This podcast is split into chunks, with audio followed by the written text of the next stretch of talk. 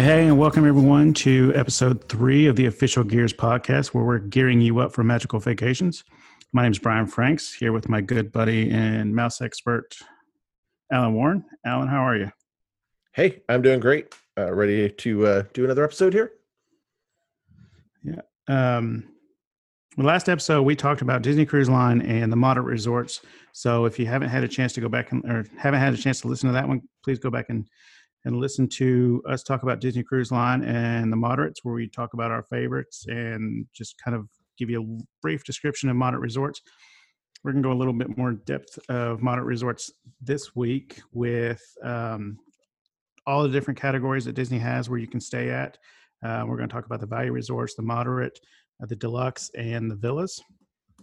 Uh, we're also going to have a great debate.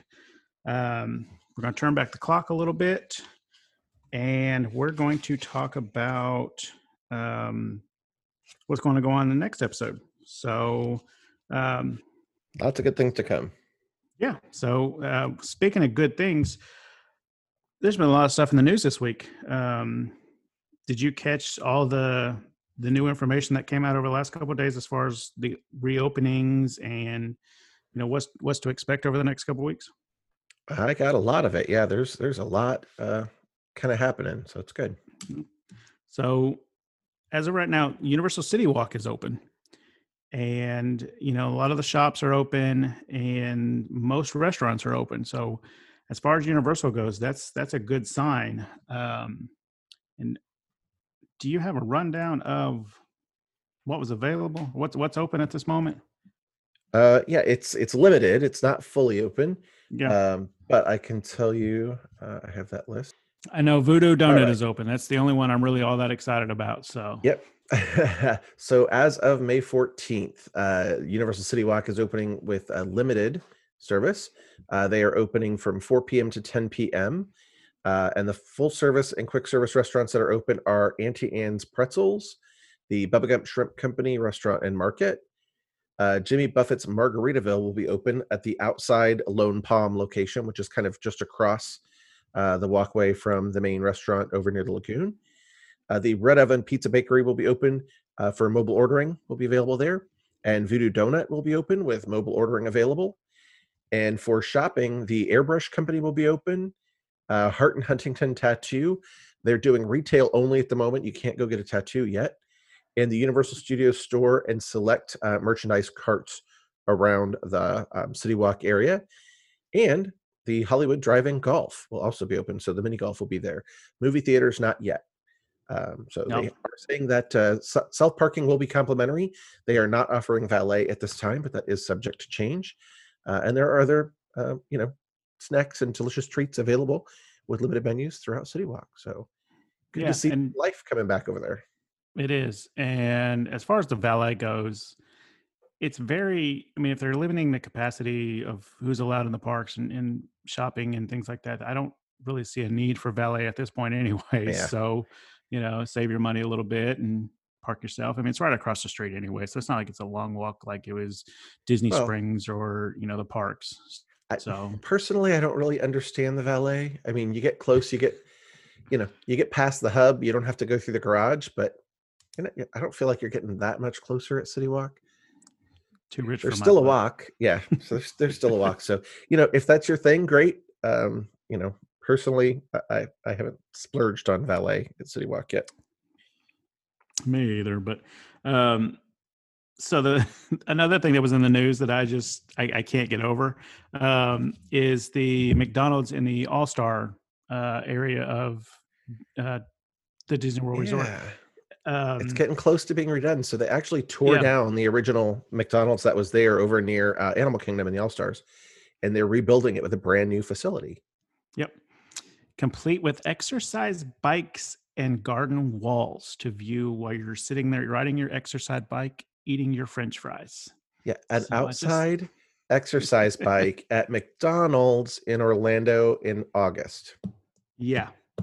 Hmm. So that one's interesting. We'll we'll have to see how that goes. But I guess if you're from somewhere that doesn't have a McDonald's, um, maybe this is something that intrigues you. But to me, I I would just go. I'll go to my uh, my quick service at the at my resort and, and grab something to eat. So Or, or if you're craving French fries, but you are, are worried about being home too long recently, you need to burn some of those calories off. You can do that. The exercise bike while you eat those fries. So health conscious people, but like you yeah, said, they in got you covered. July and August on Orlando on an exercise bike, I'm I'm good. I'll, I will sweat. Yeah, I will sweat walking yeah. around the park. Mm. So Yeah, that that, that uh, be curious to see how much uh, action those bad boys see. There's Yeah. only a couple, but yeah, and if you Yeah, really need to work off those fries, Disney Springs, as of the twentieth, is open. So Correct. walk walk around Disney Springs, probably with a mask on, probably social distancing guidelines still in place. Um, but walk your fries off at Disney Springs. There, there's there's plenty to do and see there, even with limited things open. So, yeah, Yeah, and that's something to point out that you know we are hearing now that uh, as things begin to reopen at Disney World, you should probably expect to be required to wear some sort of mask or facial covering. So uh, City Walk is saying that it is required. Um, uh, Yep. Disney Springs is saying it will be required. So probably sign of things to come. Just keep in mind, you know, if you're planning your trips, uh, just Yep. be prepared for that. Yes, and and and also be prepared for not everything to be open at Disney Springs. Um, There are still going to be some third party places that have made the decision, you know, to stay remain closed. Um, which I mean is you know that's their prerogative. They want to protect their employees, and um, you know I applaud them for that. But you know don't don't expect the same experience at Disney Springs that you you've had over the last couple of years because it's going to be different. So Yeah, I bet there'll be a lot less uh, live entertainment in the evenings, uh, at least to Mhm. start. which it, I imagine would be very similar to City Walk, where um, it's four to ten at City Walk. Is that correct? It is. Mhm. Uh, Four to ten p.m. So you know, and, it, and we all know at Disney Springs a lot happens after ten p.m. So if they keep the same schedule, um, you'll see Margaritaville and or not Margaritaville, um, the uh, uh, shoot, I can't think of STX. Um, the The steakhouse. yeah, um, you'll see a lot of those places. The boathouse, um, you can see them closing their bars, and you know things things quieting down at ten o'clock, and you know sending people out. So Yeah, that is something that City Walk has said is the uh, bars and lounges are not currently opening. They're Mhm. still waiting on that. So yeah, um, which is it's very similar here in Nashville. I mean, we got a big bar scene and uh, Broadway, and um, you know they've they've shut those down, and the bar owners are not happy about it. But um, that's where people tend to tend to flock to, and you know when you're trying to limit the amount of people that are together, that's the one of the first ones you cut out. So Yeah. I, I could see it. So, uh, and you've already mentioned this one, um, but Shanghai Disney is now open. And we all kind of figured it would probably be the first Disney park open. Uh, we expect Disney Cruise Line to be the last Disney destination open, but it's good to see that there's finally a Disney destination open where we can we can go and visit if we wanted to. Um, but again, it's not going to be the same experience because there's a lot of policies put in place that we kind of expected. Um, we don't think they're asking too much, but it also you definitely feel like it takes away from the Disney experience at the moment. So you're just going to tailor your expectations to come up with a new Disney experience. I mean, they're Imagineers; they're going to entertain you. They're going to keep you, um, you know, keep you in in, the uh, in the magic, and so you're not going to lose some of it, but it's just going to be a different one. Um, so, yeah, a lot of that um, you know helping with social distancing and making sure that Yeah. you're you know not gathering together too um, too closely in the queue areas and things like that. So uh, at Shanghai Disney, they actually have um, uh, attendants at the entrance to the queues, you know, reminding people to keep a respectful distance between other guests. Uh, Mhm. There's marks in the on the ground or on the railings in the queues to kind of give you that spacing guideline of where you should stand back and wait, which is kind of nice. they they tell you where not to stand over there instead of you know stand in this box they say don't stand in this box which i think is very odd but we all know that one friend that doesn't want to follow the rules so if you tell them to stand in this box where are they going to stand Brian, are right you next looking to at me box when you say that? no but i mean we all know that one person and Yeah. so when they say don't stand here They're going to stand there. they're probably going to stand there. You know, so that I felt fine was funny, and I know there's a study behind it, and they've got research to, to show why. But I just thought that was hilarious. So Yeah, and other reasonable things, you know, uh, when you get on, you know, Pirates of the Caribbean, for example, uh, instead of loading every single row of that boat, they're loading every other row. So, you know, they're only able to fit half the capacity on the attractions. Um, but I don't think that really takes away from the experience. You know, when you're having a great No. experience at Pirates of the Caribbean or Small World or uh, Jungle Cruise or anything, uh, if there's only half the number of people on the boat, uh, it, it might actually be a little more enjoyable sometimes. Yeah. At least in the beginning yeah, uh, you're not kind of crammed right in there. So, and uh, I understand like good to see. Yeah, a- and, I mean, when we say they're you know limiting the people on it, I mean, if you're a family that's traveling together, I imagine you're going to be able to sit on Big Thunder Mountain right next to your child or your wife or your your husband or whoever. Um, I don't think they're going to make one person per car every other yeah, car. yeah, no, um, because you're already traveling together. So I'd imagine they're still going to allow you to sit with the people that you're traveling with, Mhm. but don't expect to sit, you know, right behind people you're traveling with. I still imagine them to be, you know, car apart or a row apart. a row things like apart. that yeah, yeah. Um, but the boat rides are going to be harder to do because you can fit five people per row in a boat, sometimes more if you got kids or whatever. But um, yeah, and I don't think it, I'm I'm with you. I don't think it takes away from the experience at all. Um, sometimes I personally don't want to be on a, a ride with a full boat, fully I- loaded. I- yeah. So Yeah. Um, so yeah, but something else they have in place is um, that they are uh, doing. You must have a, an advanced reservation before you can even enter the park. So you can't just show up, buy a ticket, and go. Um, and a lot of that is because of the lic- uh, the limited capacity that they're trying to do. And we've heard 30% during this first wave of phase in. Um, and I even Thirty read percent of the actual park capacity. Yeah, Yep. And I even read through uh, CNBC where the CEO of Disney said, as of right now, they're only allowing 5,000 guests in per day, um, or they're adding 5,000 per week until they hit that 30%. So this week, the number, we'll just say 5,000 just for easy math. Next week, it'll be 10,000 in the park per day, and then 15,000 the week after that until they hit that 30% mark. So um, even right now, they're not at 30% capacity. So Yeah. uh, I which think that's good really cool. news though, um, because there there's so much more um, cleaning and things that are going on. Uh, they're Yes. they're outlining at the parks now too. So um, a lot of those folks that have been furloughed or people that were laid off, they're they might actually have more staff than they would have had because Mhm. they're trying to help uh, assist with the social distancing and the uh, cleanliness of the parks and making sure that everything is being maintained. So uh, they might actually ramp up and bring a lot of their cast members back a lot more quickly than one would I might would have thought initially. So Yeah, and and I personally, this is just me. Again, we, you and I have no inside knowledge whatsoever with anything that's going on at the Disney parks. Uh, I personally see that the first people we see inside Walt Disney World are going to be the construction crews, yes, and and then maintenance, and then cleaning, and you know the Cast, cleaning yeah. crews, yeah, cast members, and just kind of prepping up for when when we start phasing people in. But yeah, I definitely feel like the construction crews and then the grounds maintenance people are going to be the first ones there. Which I mean, some of them are already there anyway, taking care of the animals and stuff like that. Sure. But um, some of the horticulture people making sure the Yep. grounds are still maintained, and you know Yeah. the animal care specialists making sure they're still maintained and taken care of. Yep. But yeah, it's uh, all the attractions hosts and and those folks that um, you know your attraction's not open, no reason to be there, right? Uh, Yeah. We'll start seeing them come back and uh, probably putting some of these measures in place to get us ready for that opening. Hopefully in the next couple weeks, that would be the most ideal thing for everybody. Because even even if they say right now we're going to be opening at this date, just think of how many cast members have to be individually trained on all the new procedures. New that are gonna procedures. Go on. Yep.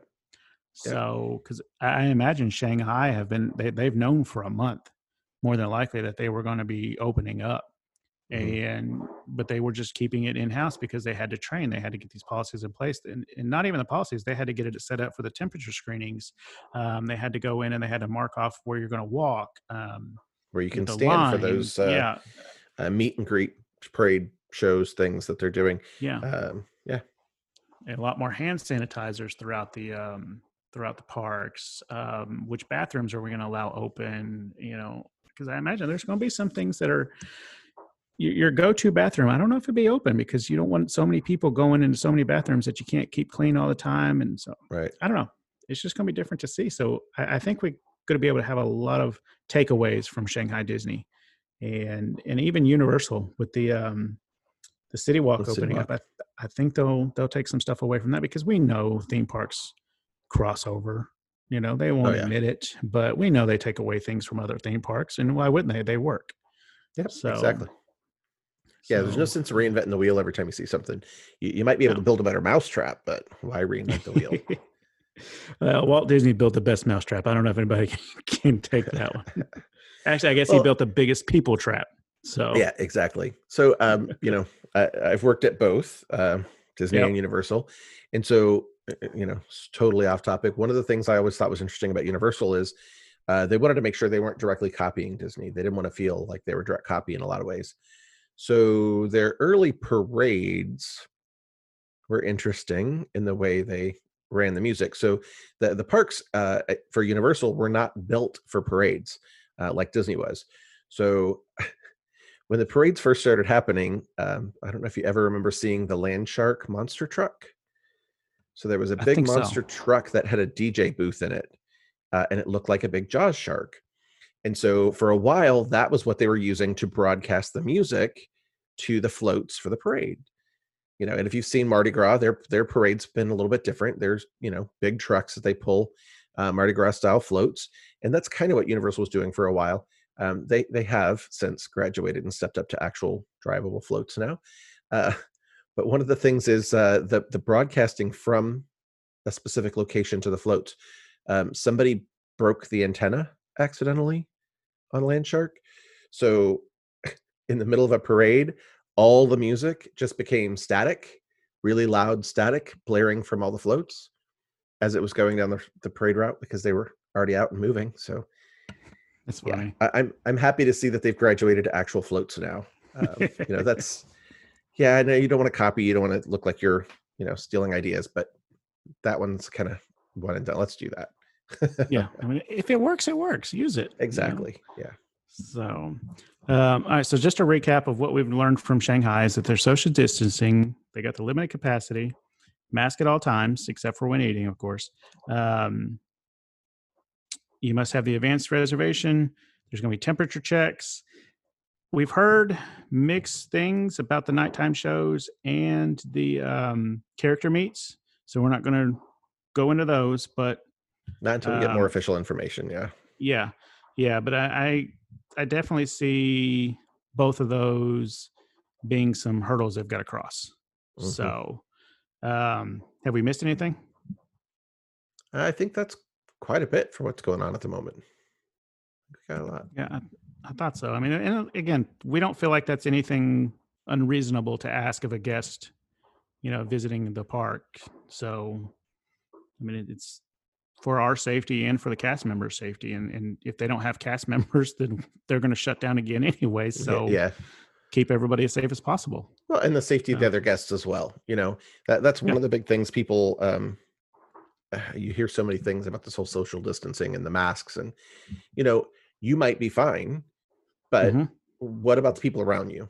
And so, Yeah. you know, to me personally, I know that uh I, I've been fine so far, but when I go out, it's a respectful thing.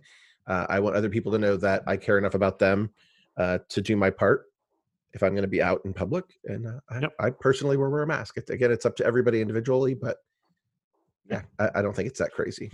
No, I, I don't wear one um, just because you know I'm I'm one of those. I don't feel like I'm going to get it, but then tomorrow morning we're going to go out and we're going to serve 300 lunches to um, kids, you know that that may need it in the school system, and so I'm wearing a mask to because I'm and gloves because I'm packing their lunch and I'm going to be handing it to them as they drive up. So you know that's one reason I'm I'm going to wear the mask because it's not for me, it's for them. So Right.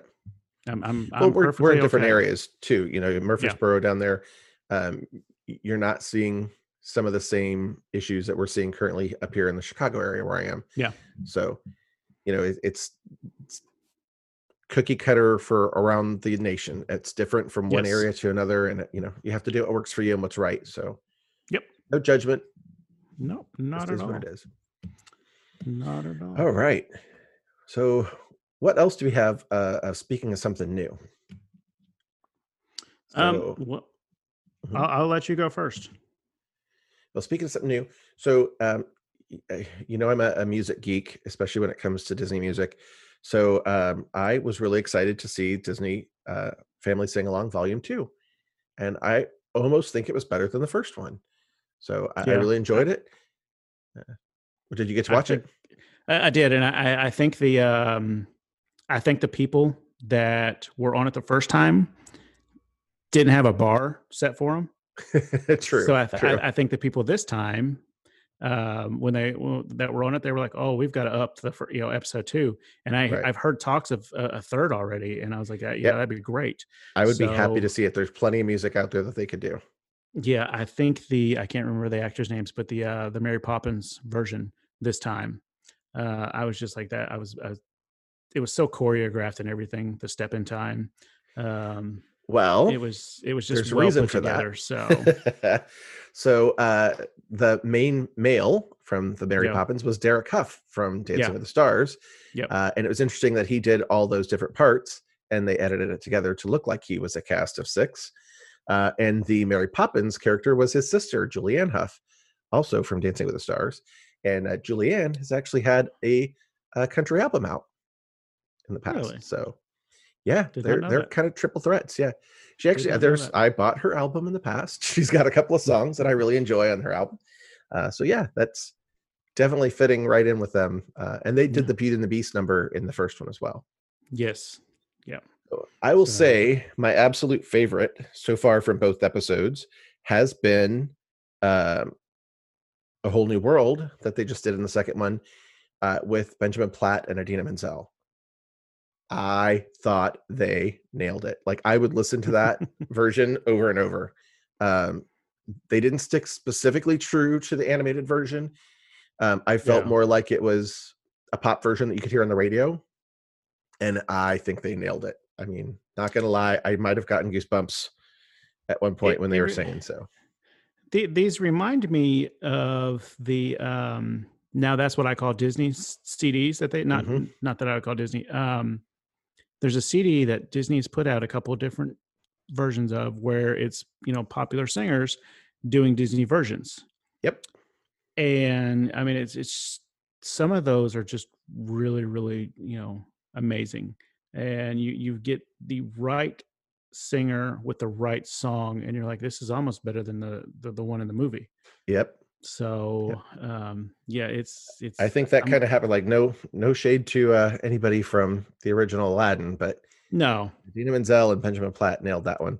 yeah uh yeah I, I have a couple of those albums too that i think are pretty good there's actually um the best of country does the best of disney so Really? there's some great country versions of some of those songs that are pretty awesome i can't i can't remember the girl that does the um the song that kermit sings um but she she does a really good version of that one. Um and i rainbow connection? Yes and i cannot remember Kacey Musgrave maybe might be the one that does it i can't remember. Um but yeah it's it's a really good version of it so and i was happy to see the muppets in this episode uh Yeah. as as a person who grew up with the muppets that was perfect for me. Singing that you know Um, opening theme song was great Yeah, they also announced that they're going to be bringing back the um, uh, Sunday night movie. yeah So, i'm all for that as well uh, Moana is the first one, right? i believe it So, is yeah. So, yeah yeah. talk about some uh music you can sing along to right there. You're welcome. exactly Uh, all right, so I'm going to completely, more than likely, lose my fan card on this and my Uh-oh. Disney card, but and uh, there's many reasons on why I have not done this yet. But I just finished the Rise of Skywalker, Uh-huh. and you know, of course, it's great. Um, it was it was nice. I'm not going to give any spoilers, but it was nice to see the people that were in it, um, new and old. Um, but yeah, I I couldn't watch it until now because to me this is the end of the Star Wars saga. Oh yeah. I know I, I know they left it open for some newer movies and for things to happen, um, especially with the um, the Last Jedi with the the little boy um, that shows the you know the power of the Force. But yeah, I, I just this was it for me. I was like, this is the end. I'm not ready for it. I don't know if I can watch it. So I, I never went to saw it in theaters because I'm one of those. If a movie is extremely popular and it's going to be, I, I don't want to go see it. I don't want to sit in a crowded theater. I want to be able to enjoy the movie. And so I usually will watch stuff like this at home. And even when it first came out, I was like, you know, on, on Disney Plus and you know DVD. I've had the DVD for like three months or uh, three weeks now. Still haven't watched it. just trying to find the right time, right? Yeah, and I was just like, you know what? Let's let's do this. Let's let's get it over before somebody spoils because nobody's spoiled anything yet. Um, Wow, that's pretty good. I, I know, but then again, I don't. Especially lately, I haven't talked to a whole lot of Disney people that are into Star Wars. So, Mm. um, and most people just assumed I've watched it and haven't really asked me anything about it. But yeah, that was my something new because I'm I just wasn't ready, and I had to pull the band-aid off and and watch it, and I'm glad I did. And like I said, I was kind of sad to know that it, you know, that's the end of it for the most part. All of our favorite characters more than likely are moving on, but Yep. I mean, it's just it was just tough, but Yeah, I, I It's a good think movie, they did a great job with it too. Yeah, it was it was really interesting. Um, there, you A know, lot of- it's still kind of left open in some ways, but it is, and it, there's a lot of tie-ins to the original three. So yes, yeah. which which I, I was glad to see. Yeah, So Um, uh, we may have not done that recently over a weekend, as watched all of them uh, in proper sequence, uh, meaning that we started with the very first episode and went through them all. Um, we feel like you have to squeeze in Rogue One and the solo story uh, in Yes. between uh, one, two, and three, and Star Wars: A New Hope. Uh, and there's even people Mhm. there's there's even people that say you got to throw in the the animated Clone Wars. So, So, I recently got into watching the Clone Wars, and um, uh, there are it, there's a lot of references in there. So Mhm. there's characters um, in the parks that I didn't know who they were. I had no idea who Hondo Ohnaka was or how large a role he plays in the Clone Wars. So you know now understanding him and his his storyline and uh, going back to Galaxy's Edge when we get the opportunity will mean a little more because now we know more who this guy is. So it's kind of cool. yeah. Yeah. there, there's definitely some uh, interesting twists uh, that came up there, and uh, you get a lot of the uh, the history of uh, Anakin as he's become Jedi. Uh, he has his own Padawan learner in that that he Mhm. works through. Um, so you're kind of getting more of his story from once he goes from you know a child to you know his his main role in the movies there's a lot of that in between there that um, was pretty cool as well Yeah. I, I thought they were pretty well done um, Yes. I, I had a hard time getting into them in the very beginning um, but once you got into them after about three episodes four episodes i was i was hooked yeah great storyline is it? How many episodes are there?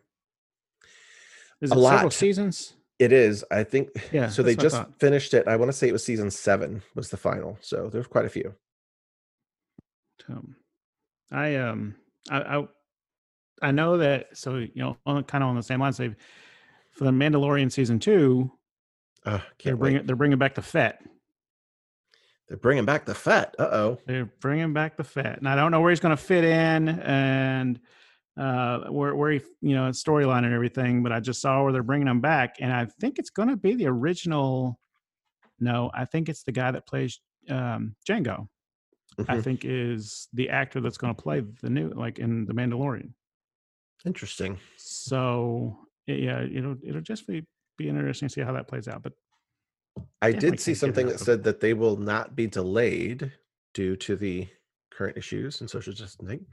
So it sounds like most of that second season has already been filmed and went into post production. Uh, so sounds like there will not be a delay, which is great because they've done an amazing job with that series. It's been great. start season three. Yeah, exactly. As soon as the stuff's over, get back to work. Keep going. Yep. Keep going. Yeah. Um, speaking with the Star Wars, and we all know one of the main characters is Han Solo, and um, you know, we we love Han Solo. but we're going to take him out of this one. Uh-oh. Um, I can't. I I do completely lost the guy's name. Harrison Ford. Harrison Ford. so Harrison Ford plays two major roles in um Other the- franchises. yeah in the disney franchises and um we just kind of thought you know we're going to take out star wars for this and we're going to take out marvel the marvel uh, universe as well uh, because those are- those are two of disney's biggest franchises so which leaves us probably with indiana jones and pirates of the caribbean as the next two biggest franchises that disney does uh, do you agree with that Uh, yeah. I is Indiana Jones at Disney uh, well they're owned by disney so we're to count them right right there now? By Lucasfilm. So yeah. I thought so. Um, so we're gonna say Indiana Jones versus Pirates of the Caribbean. Which which would be your preference if you had to sit and binge watch all three or four uh, movies? I like both of those series. I think they've done a pretty good job with those, but I am definitely going to go Indiana Jones. That's nostalgia. I grew up with Indy. Mm. That's one of my Is there anything about is there anything about pirates that you don't care for? Uh, a couple of the movies got a little dark and kind of up off track. I feel, um, but no, I mean overall, they're. I think they're pretty good series. I think it was a great uh, transition from attraction to film. Uh, I think Johnny Depp did a great job as uh, Captain Jack. Uh, the cast was good. Yeah, I, I mean, I, I really enjoyed them. I, did, I it's not like I didn't enjoy them at all. Um, I think just growing up with the Indiana, Indiana Jones and um, you know, going to those films with family and things like that to me, and maybe it's just the Mhm. nostalgia to me. There's a little bit of history there. I really love Indiana Jones. What about you? Yeah, I, I love Indiana Jones too, and that's going to be my choice. Um, I need them to put out a fifth movie to redeem themselves from the fourth one. Um, fourth one's just not my favorite. You didn't like the Crystal Uh, Skull? It's it, it was just a little far fetched, and I I mean I understand it. There is a crystal skull out there. Yeah. Um, that movie's based off fact, but I just think the whole alien you know thing is just a little too far out there. So I, I think they need I thought to the second one was a little bit. Temple of Doom was not my favorite one of them, but yeah. No, I really like the um, uh, Raiders of the Lost Ark. Um, Yep.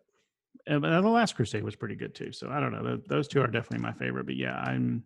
I need them to redeem themselves. But well, I I- liked the Crystal Skull, um, basically because Marion came back. yes, Gotta have Marion back. It was so great to see her back uh, in the role. yeah, That was pretty cool. and I, I love the movie until you just got to the part where the, the the temple is just falling down around them, and it's just this huge spaceship that just takes off. And it went, yeah, it was a little different.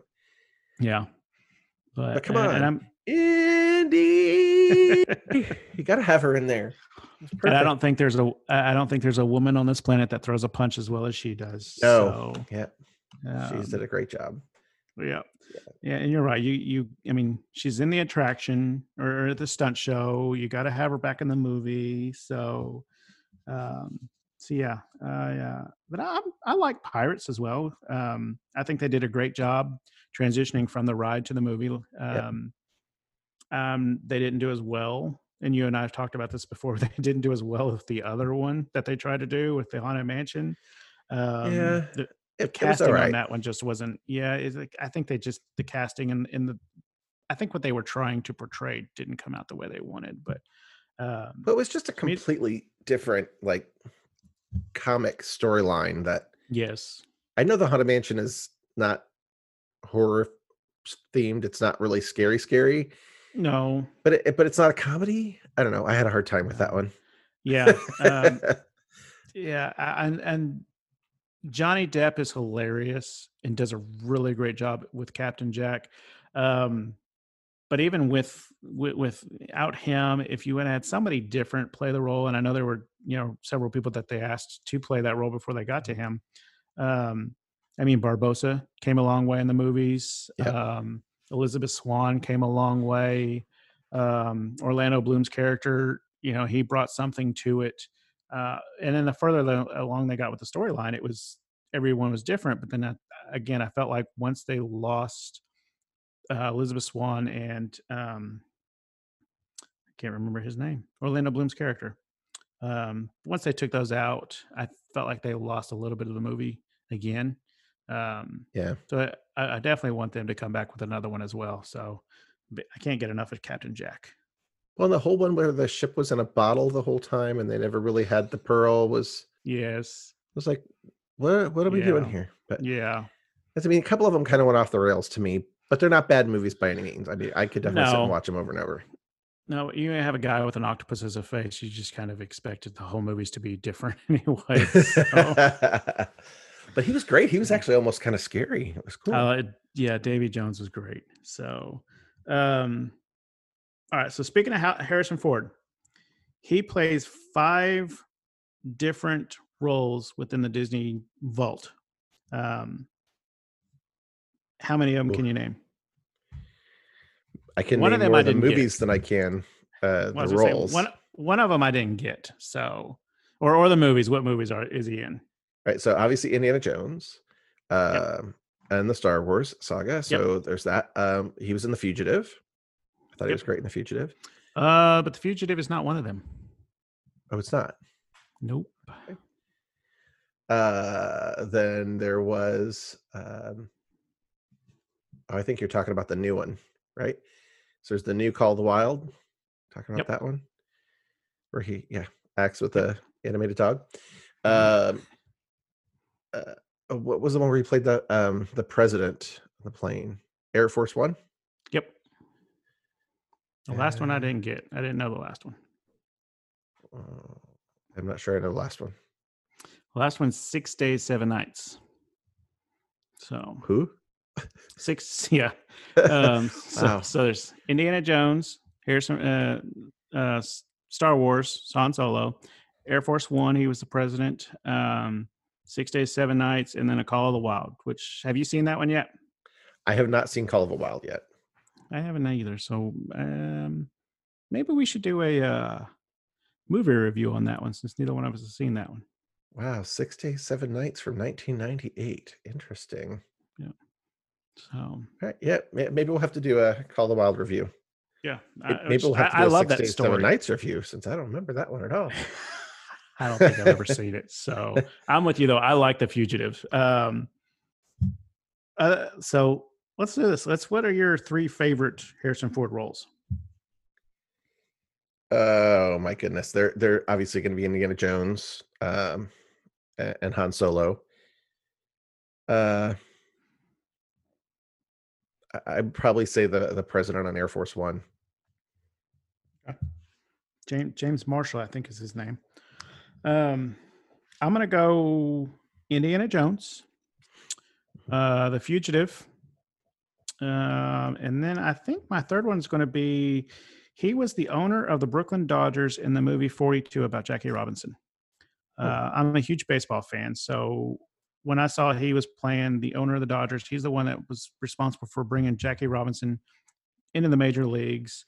Um, he did a great job with that role as far as being the older baseball guy that wanted to make a change, but was trying to figure out how to do that within the sports world. And he used Jackie, and um, he he did a great job with it. So um, yeah, I think Branch Branch Rickey would probably be my third favorite Harrison Ford role. So Very cool. Yep. Well, that's interesting information. That's cool. you want some Um, more? you got more Harrison Ford?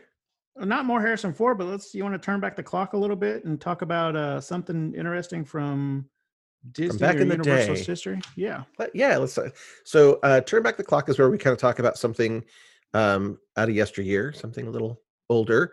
People may not remember um, or fun facts. So, Brian, what is your uh, turn back the clock fun fact for this episode? All right. So, in on on May fifteenth, in nineteen twenty eight, Plane Crazy was released to theaters. Uh, it was the first creation of the of Mickey Mouse. However, it was nobody would pick it up as a distributor. So even though it was introduced to theaters, no theaters wanted to show it. So it later went back into let's the Disney Vault, we'll say, um, and then Steamboat Willie came out, and then Plane Crazy was released a year later on March Oh. seventeenth, in nineteen twenty nine. So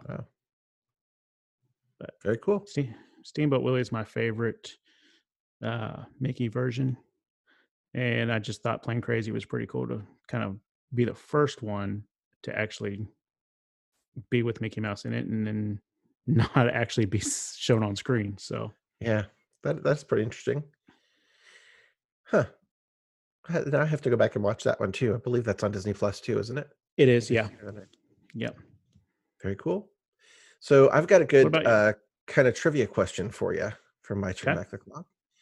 So I'm going to ask: Do you know the last attraction to be built at Disney that was honored with the e-ticket status?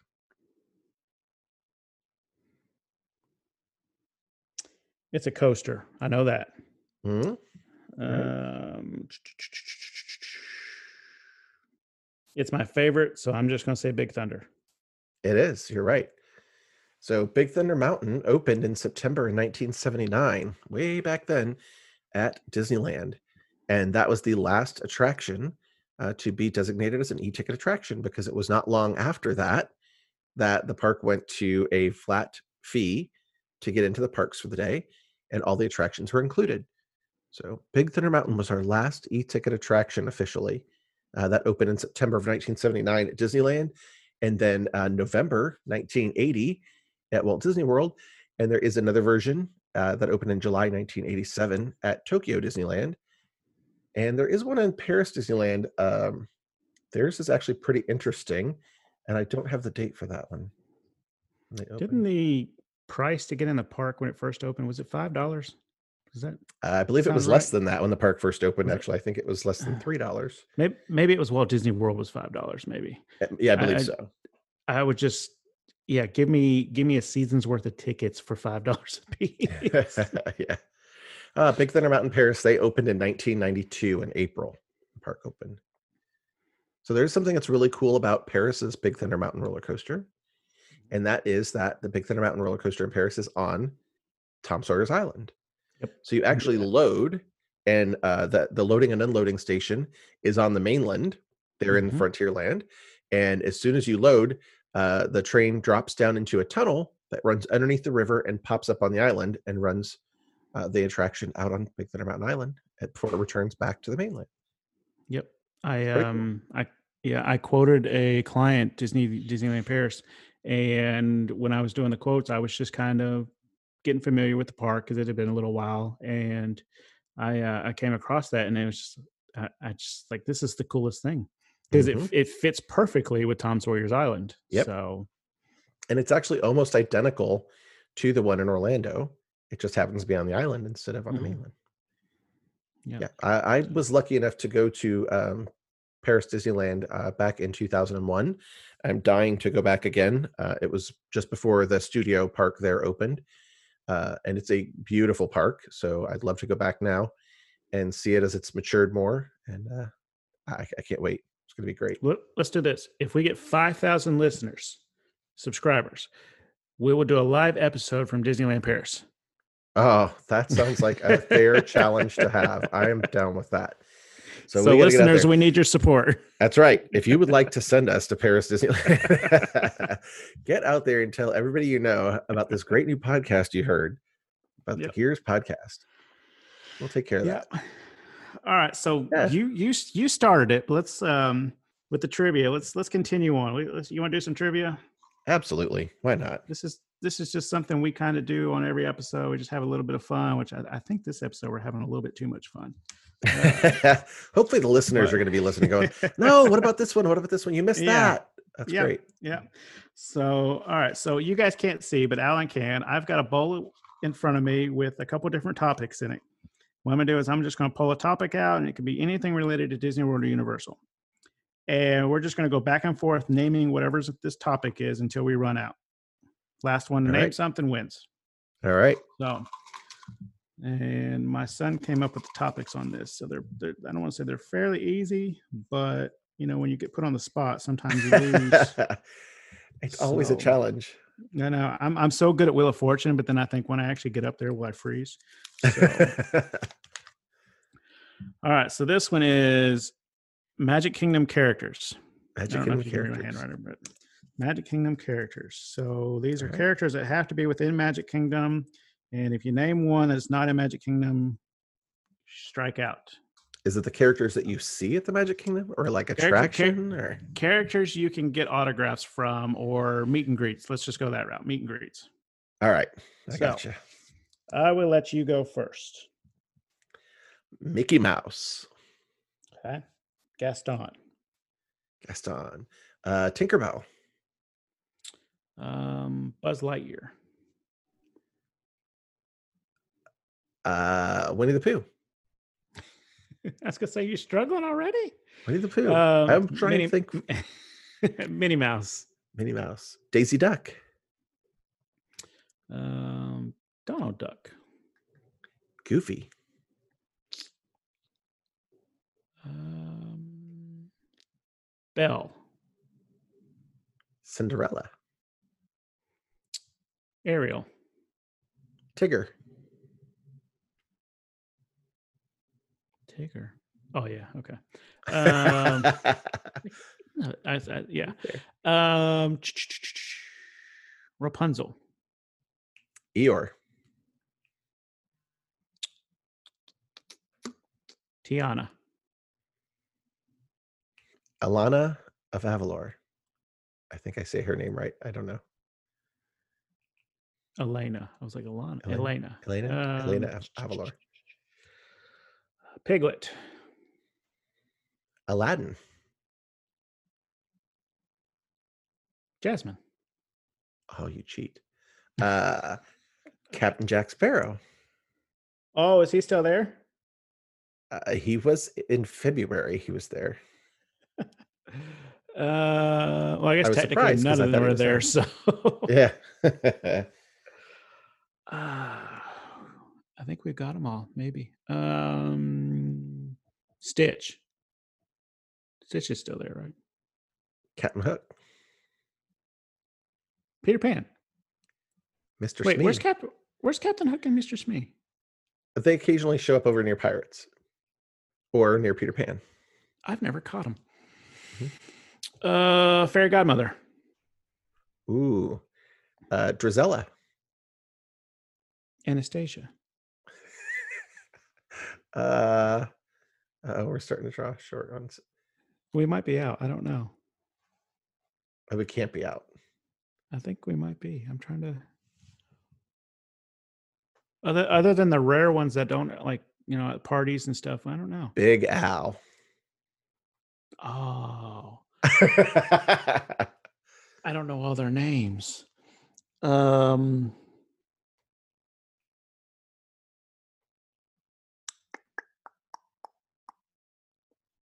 I'm you know, people at home are screaming the names right now.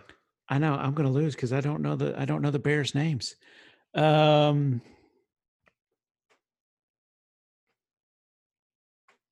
There's got to be one more though that I know that. There's three more bears that actually come out. I and I don't know their names. There's there's, There's the one that's got the there's the one that's got the funky eyes. Um, that would be Shaker Bear.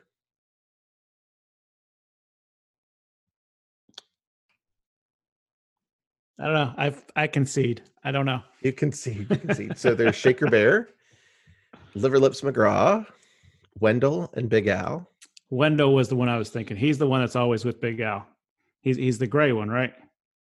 Big uh, Wendell is kind of orangey brown. Okay. Big Al is Big Al the gray one. Big Al is the one towards the end. Yeah, he's the big guy with the red Oh. vest that sings "Blood on the Saddle." I don't know my bears. But you also missed Splash Mountain. So occasionally you will find Br'er Bear, Br'er Fox, and Br'er Rabbit. They're more rare, Yeah. but they do make appearances over there. Br'er Fox and Br'er Bear more than anything. But yeah.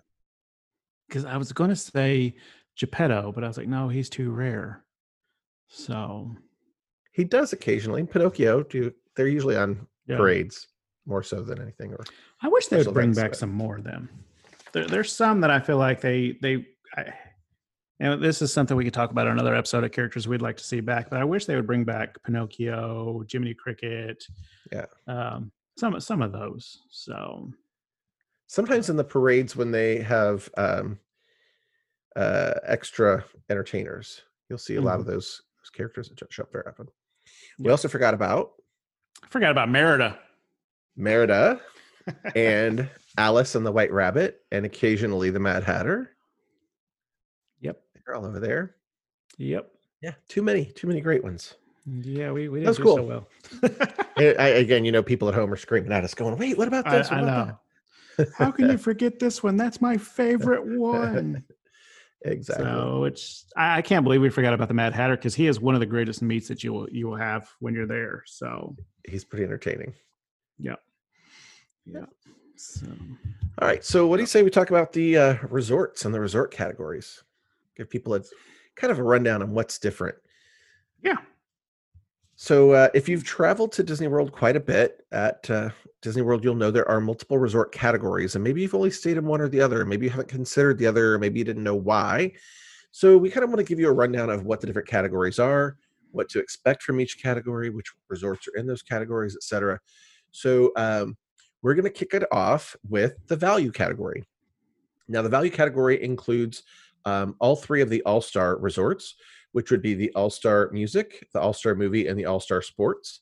Uh, and that also includes the Pop Century and Art of Animation resorts. So these are all your values. Um, they are, uh, the buildings are set up a little differently in the value resorts.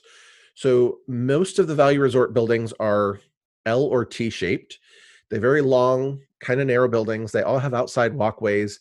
Um, so as you walk to your room, you may be walking past multiple rooms to get to your room, um, no matter which floor you're on. Uh, so keep in mind that if you have a window, which you do in your resort, you're going to open your window to the walkway outside, and people may be walking by. So that's something to keep in mind. Uh, the only difference is once you get to Art of Animation, the Art of Animation Resort was built later, uh, and that's one that was built with many, many suites for family suites.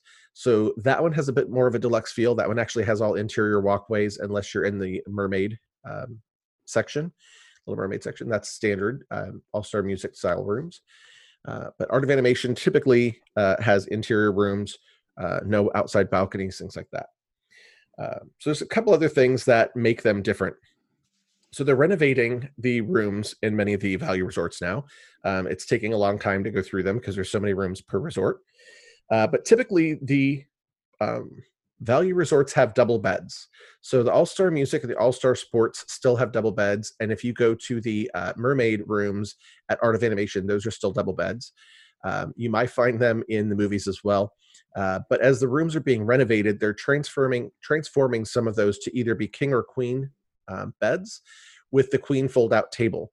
So those new queen fold out tables are doing are great because you get a queen bed in the room and you get this um, queen size fold out table. So during the day, you can fold it up. It's a trundle bed um, or like a Murphy bed, and you have a, a table and chairs, uh, and you can fold that down if you need the extra sleeping space.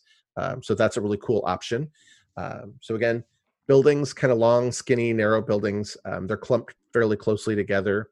Uh, the bed sizes typically are double, except they're being renovated to those queens and kings. Uh, they all have great pools. However, the pools at the value resorts do not have a slide. So if that's something that's important to you, if your kids really enjoy the slides, uh, something to keep in mind. And then for the uh, dining options at the value resorts, you really only have quick service or room service dining. So you don't have a table service option, don't have a signature option.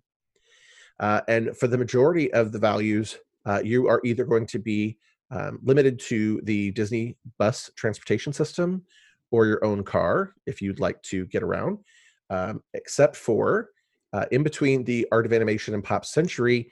Uh, just last year, we opened the, or Disney opened the Skyliner. So the Skyliner does uh, access Art of Animation and Pop Century from Hourglass Lake, right in between those two resorts.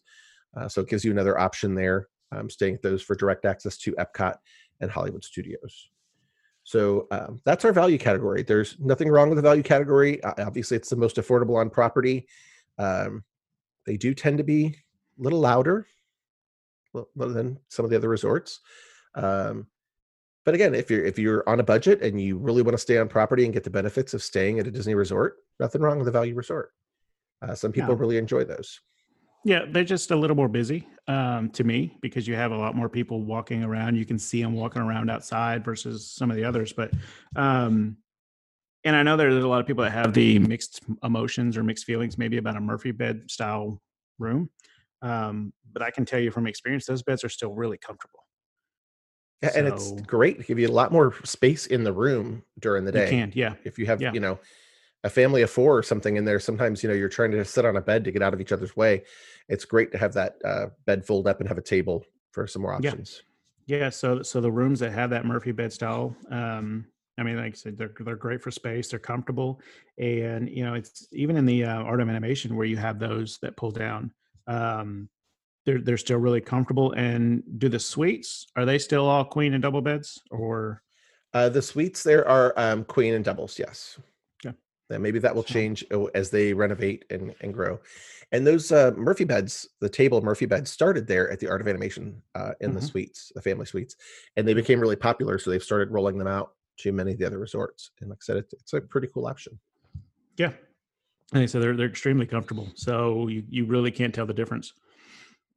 So So I think that just about covers the values. Brian, you want to talk about the moderates? Yeah, so the moderates are my favorite. Um, there's Port Orleans French I Quarter. that. So uh, we have Port Orleans French Quarter and Port Orleans Riverside. We have Caribbean Beach. We have Coronado Springs. Um, and then we have a couple others that are considered moderate, but we're going to go along with those um, just kind of as their own separate category in a minute. But um, so as far as the buildings go, they're not the same as you would see as an all star. Um, the buildings are clustered a little closer together. Um, they're not as spread out, but they are centered around um, either a pool or um, kind of like a building. Um, some are surrounded by lakes or they surround a lake. So as far as like Caribbean Beach and Coronado Springs, there's a lake uh, that's in the middle central location, and all the buildings surround the lake. Um, Port Orleans, Riverside, and French Quarter, it's more of the uh, pool or playground area. Um, Port Orleans French Quarter is actually the smallest resort on Disney property. Um, so Hmm. that's one of my favorites because it's not you don't have as many rooms, so of course you don't have as many guests. Everything's a little closer together. Uh, but Port Orleans Riverside is perhaps my favorite, and even when I quote people, it's one of my favorites because a lot of times people have two adults and three kids, and instead of getting a you know a rollaway or something like that, Port Orleans Riverside has a fifth sleeper that folds out out of a um, out of a wall or, or, or dresser. Um, and, uh, and again, it's kind of like a Murphy bed, but it's it's extremely comfortable. Uh, it's good for a kid that's you know up to uh, early teenager year. Um, you don't want to put anybody, you know, a grown adult could not sleep on it, of course, because Yeah, you wouldn't Uh, want to be six six on the fold out. yeah. Um, but again, it, it, it's a great option for those that have two adults, three kids, or something like that. So, Mhm. um, so the, as far as the beds go, they're all king and queen beds in all the rooms. Um, when you get to Caribbean Beach, you have pirate rooms, which the beds are shaped as pirate ships. Um, they're still really comfortable. Uh, you just have a pirate motif to it. And then at Disney's Port Orleans French Quarter, you actually have princess rooms where you enter the room and you're kind of like in a, uh, a palace. You you kind of would expect a princess to be sleeping there. Um, the magic carpet from Aladdin is engraved or not engraved, but it's it's stitched into the uh, floor of the room. And then on the walls, you have what's considered, I guess, um, Louisiana style decor, but it's the um, Princess and the Frog. Uh, there's some pictures on there. There's a button at the headboard where when you push it, there's fireworks that go off on the headboard. Um, and then the layout of Port Orleans and French Court is very uh, New Orleans French style. So, so uh, all these resorts in the moderate category are themed after their names. For Caribbean Beach, of course, you get a Caribbean vibe to it, an island flair. Coronado Springs, you have more of a um, Tex-Mex Santa Fe style uh, terracotta feel to them. Um, but they're all very good resorts for um, close proximity to parks, but yet far enough away that they're you used to have some uh, ability to spread out. They don't seem even when they're full at full capacity, they don't seem like they're overcrowded. There's not kids running all over the place, so you, you get a much relaxed feel at these. Um, all the pools have slides, and even if you're not there to swim or anything, there's still plenty to do around the pool. They have activities that you can um, do with your family. There's bikes you can rent where you go on bike paths. There's uh, even some fishing you can do at some of them. Um, so if you're looking for things to do that are not park related, your moderate resorts have a lot of uh, different options for you to do. Um, they both have a, or they all have a quick service and a table service option. So if you get the dining plan, um, you can use your dining credits at either one of those. But even if you don't have the dining plan, there's still great table service restaurants where you can sit, you can order a, a meal, pay for it out of pocket. It's you know, it's a great option for days where you don't have anything planned, or you come back early from a park and then you go back later on to watch fireworks, something like that. So, um, so yeah, that's that's pretty much the gist of the moderates. Again, they're they're my personal favorites. Um, oh, and another thing What's I the forgot to mention. system like? So they all have um, they all have the boats. Um, you can use your car and drive to the parks if you want to. A couple of them have um, I'm sorry, they all have the buses. a couple of them have boats that you can take to Disney Springs or um, the Skyliner option is at Caribbean Beach. So you can hop on that and follow its route to um, Epcot or Hollywood Studios. Um, and then they, as far as the buses go, they all, when you go to an all star resort, you have one central location where the buses pick you up. When you go to a moderate, except for Port Orleans French Quarter because it's so small, um, you have a bus stop right outside your uh, resort building. So you don't have to go all the way to the check-in station at the front of the uh, resort to hop on the bus. You have a uh, bus stop right outside where you have a quick, you know, one or two minute walk, hop on the bus. Most of the time, the bus it only stops at your resort and then takes you to the park. Now there may be times they're off peak season or something where they're, you know, not as crowded or maybe even um, the the bus system time of day, something like that, where they may stop at another real close one, like Port Orleans French Quarter may stop at Port Orleans Riverside, you know, vice versa, or something like that. But most of the time, you're only on the bus with the people at your resort, so you're not wasting time going to two or three different resorts before you end up at the park. So um, the transportation options you get a little bit more, um, but they get you it's it's most of the time a quicker ride to the parks from from your resort. So. Yeah. Uh, you want to talk about the cabins at Fort Wilderness and the um, new tower at Coronado Springs? Sure. So uh, the cabins at Fort Wilderness and the Gran Destino Tower also fit into the moderate category. Um, the cabins at Fort Wilderness, uh, it's at the Fort Wilderness campground. Um, the cabins are sort of mini trailer park trailers, you know, mobile trailers. Uh, they're set up like log cabins, um, but they're they're kind of like a mini mobile home. Um, so it's interesting that you're uh, outdoors, you're at the campground, um, but you have indoor facilities, you know, bedrooms, bathrooms, uh, kitchens, and things available to you. Uh, the cabins sleep more than four, so you do have options uh, if you have a bigger family and you want to stay uh, all in one uh, room or or area without having to necessarily get separate rooms. Um, it's a nice option. Uh, a lot of people really enjoy the cabins.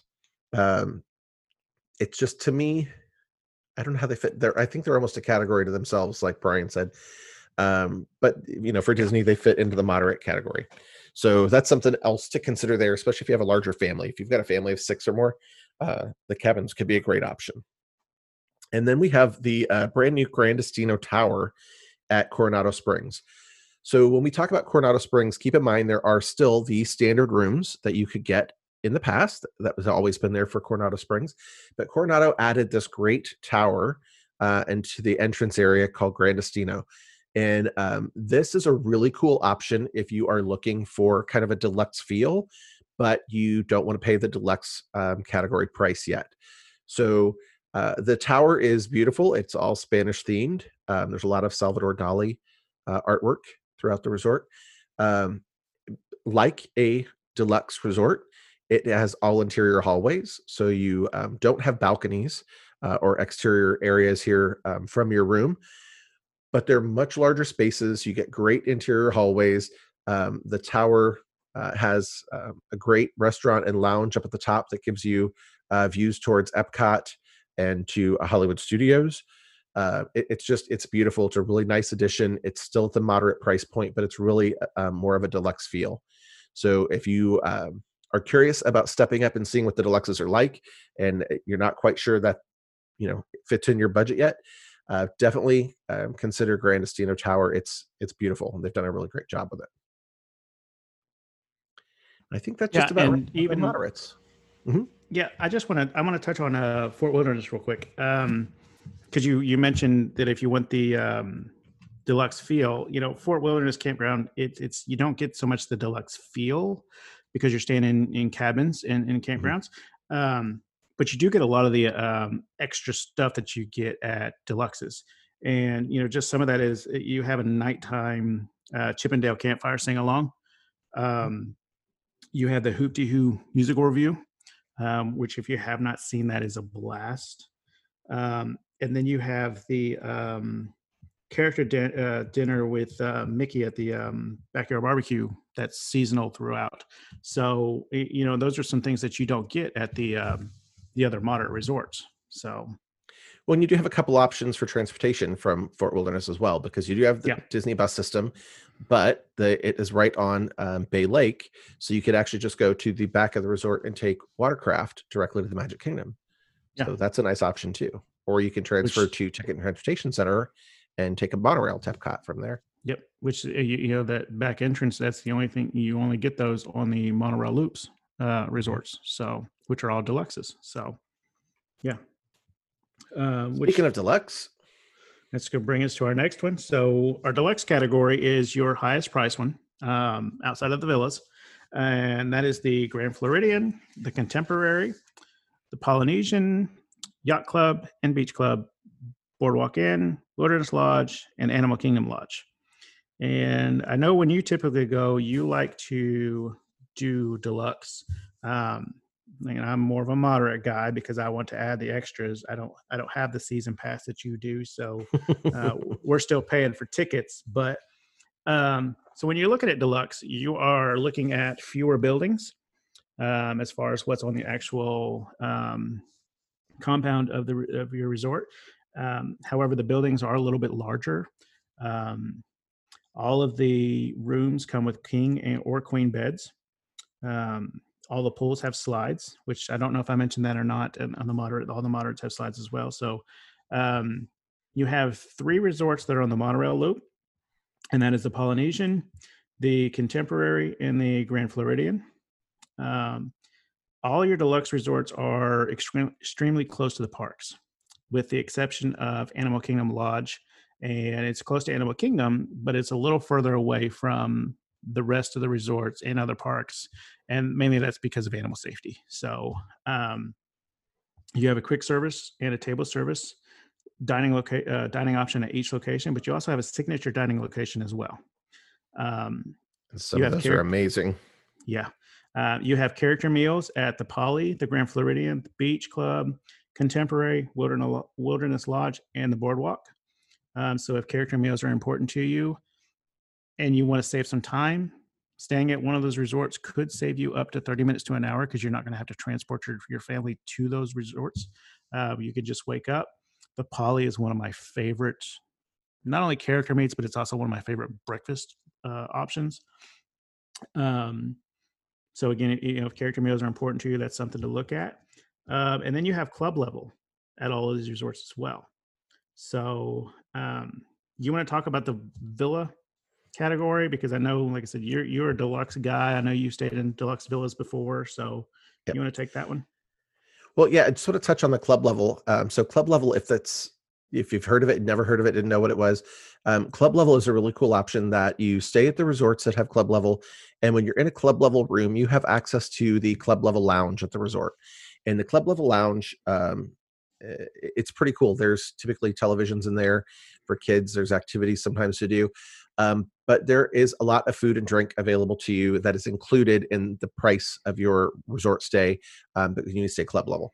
So when you go to breakfast, they typically have uh, coffee, tea, milk, juice. Um, uh, breakfast items. You could have pastries. You could have uh, uh, when we've stayed, it was different every day. One day it might be a grits. One day it might be an oatmeal. Um, there's a couple different hot options that they have. Uh, so I think one day we had some eggs. Um, so there, there's it's not a full meal it's not a full buffet uh, but it's definitely some nice options for grab and go things to have uh, we went back for lunch some days they have sandwiches they have uh, make your own trail mix in there that you can kind of make your own snack mix to take with you into the parks um, soft drinks are available uh, and once you get lunch and dinner beer wine are also available to you as well and again included in your price.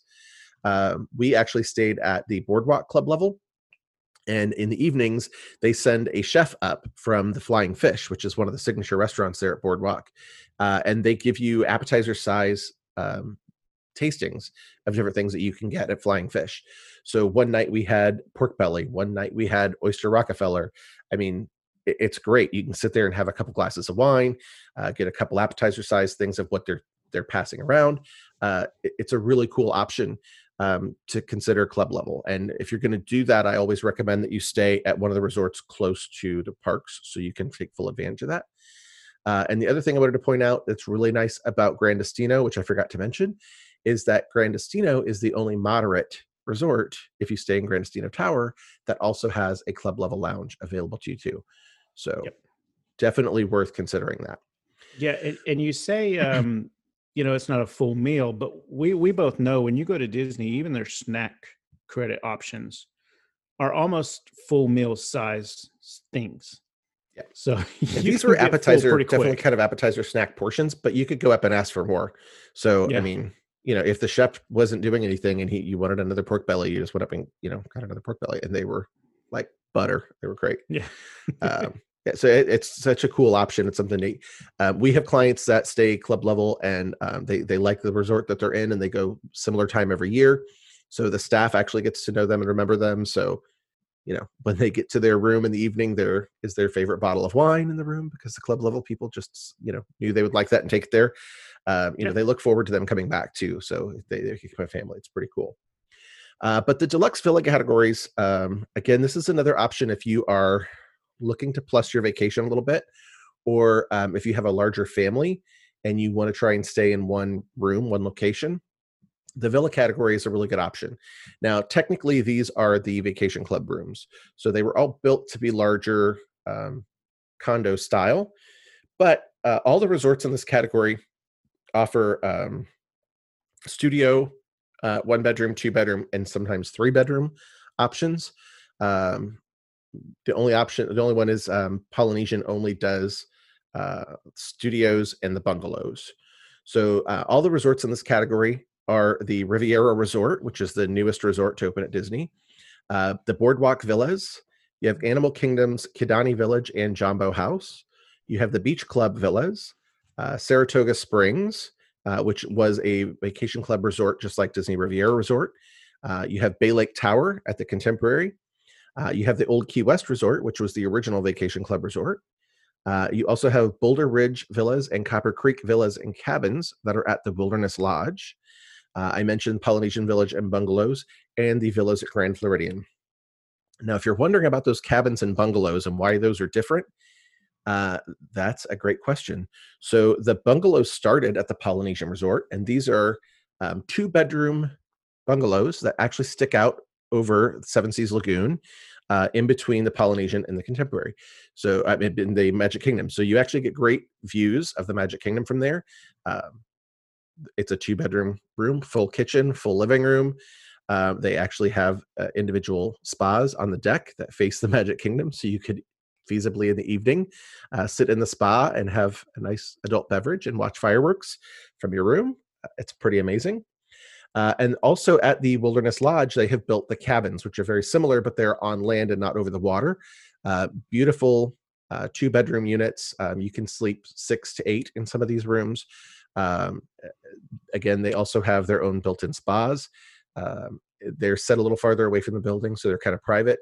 They are amazing. So, again, if you're looking for um, a little extra or you have a larger family and you want to kind of all stay together and not be so spread out, uh, these are something definitely to consider. So for the most part, these are at resorts that were already in existence and had the villas added to them. Uh, but the old Key West Resort, Saratoga Springs Resort, and Riviera were built um, specifically as villa properties. So some cool things there. Um, again, since they're all part of the deluxes, you're going to get all the same amenities you get at a deluxe. Uh, you know, the larger bed sizes, you get the nicer pools. They all have the interior um, walkways. Some have balconies, some do not. Um, they all have those quick service, table service, and signature dining options uh, in the resorts. They're, they're, they're pretty cool options available to you. Uh, one Yeah. thing I want to point out to people is if you're traveling with small children, I hear this a lot that, oh, we don't want to spend that much because we're with the kids and we're not going to be in the room that much, right? Mhm. Adults tend to forget that it's their vacation too. So, one of the things I like to point out is if you are traveling with small children who need naps, I would 110% consider a deluxe or something with a balcony. And the reason is when you go back to your resort and your kids are hot and tired and they need their nap, uh, do you want to sit in a dark hotel room with your kids while they nap and make sure they're okay? Or do you want to have a space for yourself? So, simply having that balcony that you can step out on the balcony, um, you know, have a beverage, read a book, take a few minutes to yourselves while your kids sleep and still be right there and accessible um, you know, and it the door open and crack so you can hear them if they need you, is a huge thing. Um, and because so many of these are um, right off the monorail or right a short boat trip from the Magic Kingdom, which most people want to do with their little kids, uh, it is a great convenience option to be able to leave the park, get back to your resort, do a quick nap, take a little bit of time to refresh and recharge, and then go back in the evening. Um, and the price point might seem higher, but is it that It is, is- it worth that much more convenience is worth it. and uh, yeah and and the uh peace of mind when you're traveling you again it's not just your kids vacation it's yours as well so just keep that in mind something to think about It- As a parent, it is worth it.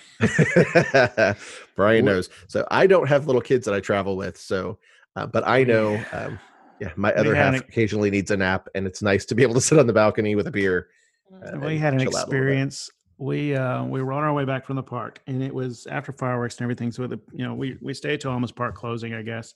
Um, we were at uh, I can't remember if we were at Riverside or if at the time we were at one of the one of the values, but we were on the bus. I'm the gentleman that stands up on the bus and I hold the stroller and I'm sitting in the back. And then, you know, Mandy's up at the front of the bus with Abigail in her arms and Blaine in his seat because he's passed out. Abigail's crying her head off. And we all know at night those buses get extremely crowded. and hot I have the, yes, I have the pacifier in my pocket. in the back of the bus Abigail's in the front of the bus screaming her head off. And all of a sudden, I see these people talking all the way down and they're like, Do you have the pacifier? And I was like, Yeah, I have the pacifier. And they're like, Give it to us. And so we basically play telephone with the pacifier all the way up to the front of the bus. As gross as that is, she took the pacifier, she went to sleep, everybody was good on the bus. Yep. So i- if you don't want that experience, stay at a deluxe where you're a little closer. But you know, sometimes it takes a village, and, and there was a perfect example. Right? It was. It was. So People lending a hand to make it easier for everybody. It's a good yes. thing. Um, one thing I wanted to point out about the deluxe villas is I mentioned all the character meals at the um, deluxe resorts, and the Riviera actually has Topolino's Terrace, um, which has a character breakfast in the morning with Mickey and friends, and they're in their uh, French Italian wardrobes, Artist, I guess. Yeah, kind of artist Um, outfit. Mhm. yeah. So um, kind of a neat experience, pretty new. So um, we, I, I feel like we have done just about every character meal except the newer ones that have come out within the last year. Um, so that's probably going to be one we have to hit next time we go. Um, that and, and the storybook dining, we have yet to do that one. So um, That one's on my list too. Yeah. Yeah, I, Well, I, I like the story. So As you were saying, though, that Topolino at Riviera is actually a rooftop uh, restaurant as well. So it's up on the top floor. Uh, It gives great views of the property, uh, just like Fireworks. Gran Destino Tower. Well, they don't call it firework dining, but you can definitely No. see them from up there. Yep. Yep. Um, yeah. So so uh, Grand Riviera uh, and um, the Gran Destino Tower, both uh, new things happening with Disney with lounges and or restaurants at rooftops of really cool views up there. And they're both It really nice facilities. It it definitely stepped up the game for moderate resorts. I feel like so. Mhm, Definitely. So, but well, I think we're just about done for this episode, aren't we? I think so. We've gone through all those. Yeah. So Um, uh, I think we got through just about all that. We talked about all the different resort categories and the options in those resort categories. Um, you know, talking about different bed sizes and pool options and dining options and transportation options available. Um, you know, different things to consider about all those options. Uh, we played some trivia. That was kind of fun. Uh, had a debate about some uh, franchises, and uh, kind of wrapped up our our episode. I think it was a pretty good one. Yeah, so we just, as always, we want to thank you guys for listening. Uh, we'd love to hear your feedback. So please catch us on um, one of our different social medias and just kind of let us let us know what you guys think. Um, if you di- disagree with anything we say, we'd love to hear that. Um, if you want us to talk about something, you know, in a future episode, we definitely want to hear that as well. Um, but yeah, we just we just want to hear your thoughts. Yeah, absolutely. Uh, and on our next episode, we're actually going to talk about the different dining plans and character dining options.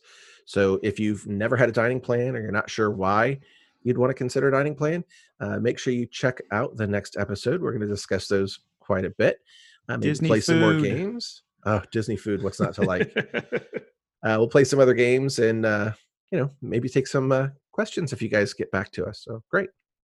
Yep. Uh, if you'd like more information on our podcast, please follow us at www.gearspodcast.com. So you can find us on the web. Uh, you can find us on Facebook at Gears Podcast and on Twitter and Instagram at Gears underscore podcast. Uh, and then on our website, you'll also find links directly to Brian and I's pages uh, and our own information there as well. Please check it out. Yep. Yeah, and you know, as always, we want to leave you with a, a, a Disney quote of some kind, and this one comes from the the great Walt Disney, and he said, "The more you're, the more you like yourself, the less you are like anyone else, which makes you unique." So go be nu- unique, and until next time, thank you guys for listening. Thanks, everybody. Thanks for uh, tuning in. Thank you. Hope See you next time. Yep. Have a See you guys. Bye.